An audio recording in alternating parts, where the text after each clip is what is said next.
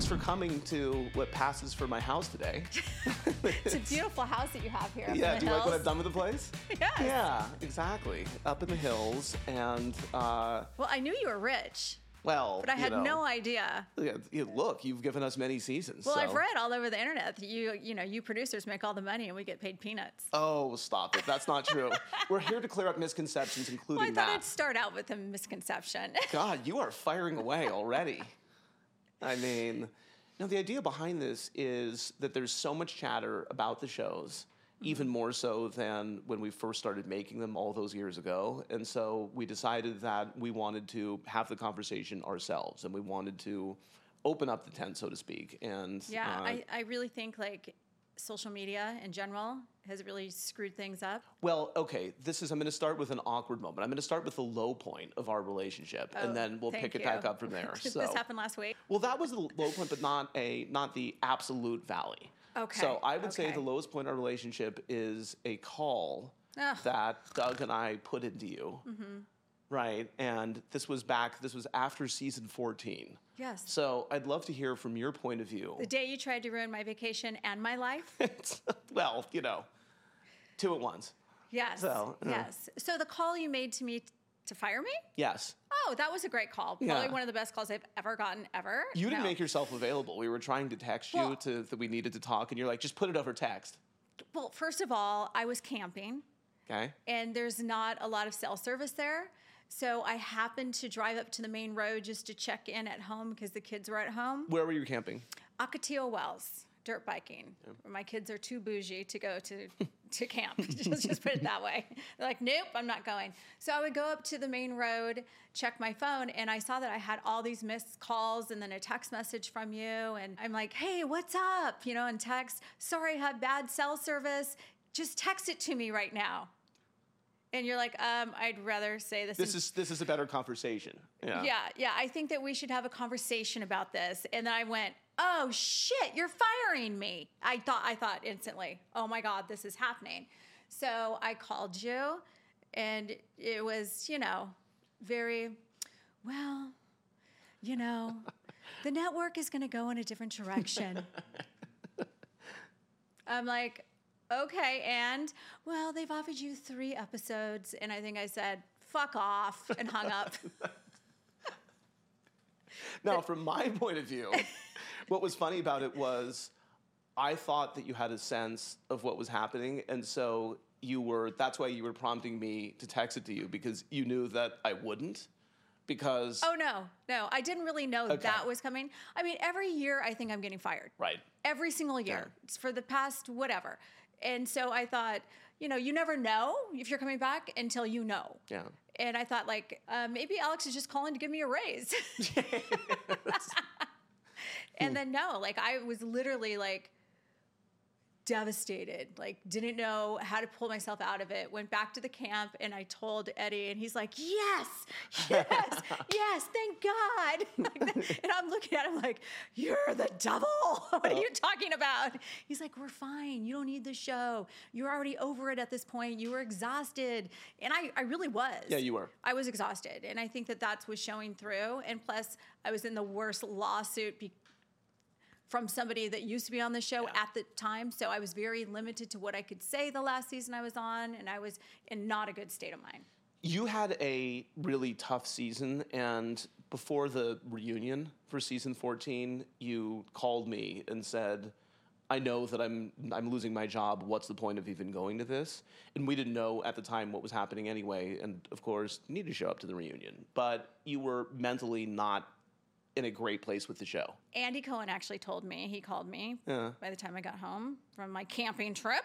At least he waited till I got home. And um, he texted me, he's like, call me when you feel like talking. And he said, listen, it's probably just pause. Yeah. And, you know, nothing was guaranteed, nothing in writing. Just d- don't worry about it. Trust me, you're going to get the call back. Well, you compared b- leaving the show to a death. Yeah. Yeah, because literally, like you mourn the the I wouldn't say the cast. you mourn the crew. Yeah. You mourn your your life to life, day to day things that you do because you for twelve years. I think at that point I was on for twelve years and I got fired. You know, I knew my schedule pretty much. I knew that I was gonna be filming these three three maybe possibly three and a half months out of the year. Then you know we would go do press and then the show would air and then I knew what my downtime was and all this stuff. And now I'm like do I do with my life? Like, what do I do? And it really just felt like a death. It was an end of, of you know, an era for me. It was, it was the end. And um, it was scary. What is the difference in your mentality now versus two years ago? What's the difference between, or three years ago, between season 14 and season 17? How have you changed? Do you think part of it was just actually needing to take a break? Do you think it was a case where pause actually was a good thing? Yeah, the pause was actually a really good thing. Had I known I was on pause at the moment, I would have enjoyed every every second of it. Um, now, the pause also happened right when the pandemic hit. Yeah. So there was so much other chatter going on and and uncertainty in the world and not knowing like if anybody's going to have Yeah. a job at that point. I mean, if there was ever a time to be put on pause, I mean, That was it. that was it. Yeah. That was the best time. Um, it. I think I just reevaluated everything, everything that was going on. I was probably bitching the last couple of years I was on the show. I was highly stressed. I had developed autoimmune issues. Um, you know, Eddie was complaining all the time, like this damn show. It's all you talk about. And it's one of those things when you're not filming, you're talking to a castmate about Yeah. it, or you're talking to a fan about it, or you're doing the, the. It's always on your head. And I was stressed. So when you were the two years that you weren't doing the show, um, and by the way, I have to say too, this is also where I have to give you shit. Your criticisms of the show were constant and they were aggressive. They were, They, they yeah. were. Yeah, it's so funny. I mean, do you think anything's going to change? no, not at all. but you still had it. That's I for sure. I still had it. No, I think that the hardest part for me was is that everybody wanted to do an interview with me Yeah. afterwards. I mean, 12 years nonstop being on the show. They want to interview me. And I really, I mean, a lot of them I did not do at all. And some of them I did do. And I, I mean, if somebody's going to ask me a question how I feel, I am going to answer it and I am not going to. Yeah, you're not gonna hold your tongue. No, I'm not going to hold my tongue. Yeah. But also, I'm watching a show, the first episode, second episode, third. Every single episode, I was mentioned and, and not in a great way. I was called Lucifer. I was all kinds of comments were said every single episode. I remember you texting me like Lucifer. I know Lucifer. Like this is uh-huh. okay. So it, that that bothered me, you know. And I had talked to Andy about it, and he's like, "Well, you've said stuff." I go, "It's okay for you guys to mm-hmm. air after I leave after 12 years. I don't even get an exit. My exit's in the damn bushes." In the bushes, and then it's all right for you guys to air like all these horrible, these cast members saying horrible things about me.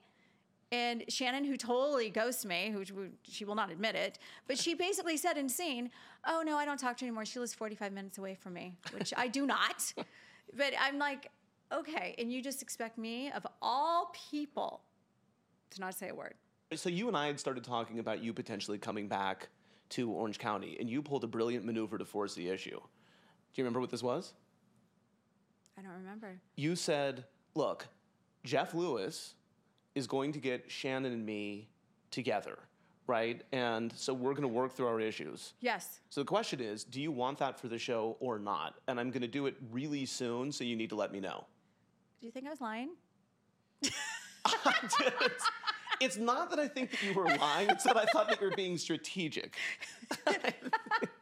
Yeah, I think I might have used that to Yeah. be strategic. Yeah.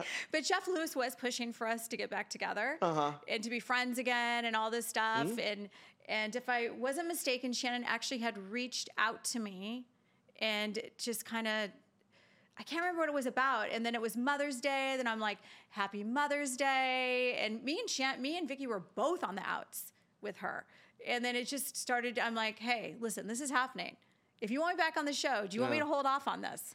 I just heard that was so. fu- I thought it was brilliant. Well, it worked. I thought it was well played. Yeah. Well, even after that, like even after like, okay, there is a chance that I am coming back. And then Andy threw a total wrench in everything and he went on a podcast or on his radio show and basically said like i'm not sure that there's a place for Tamra and i thought oh my god that heather dubrow she is seriously working overtime because she had said it on her podcast or her co-host she had a guest co-host and he's like well i don't know if there's a place for Tamra on the show because she's a blogger. Well first of all i'm not a blogger. I'm a i have the number one podcast heather dubrow the number one podcast. You should know that.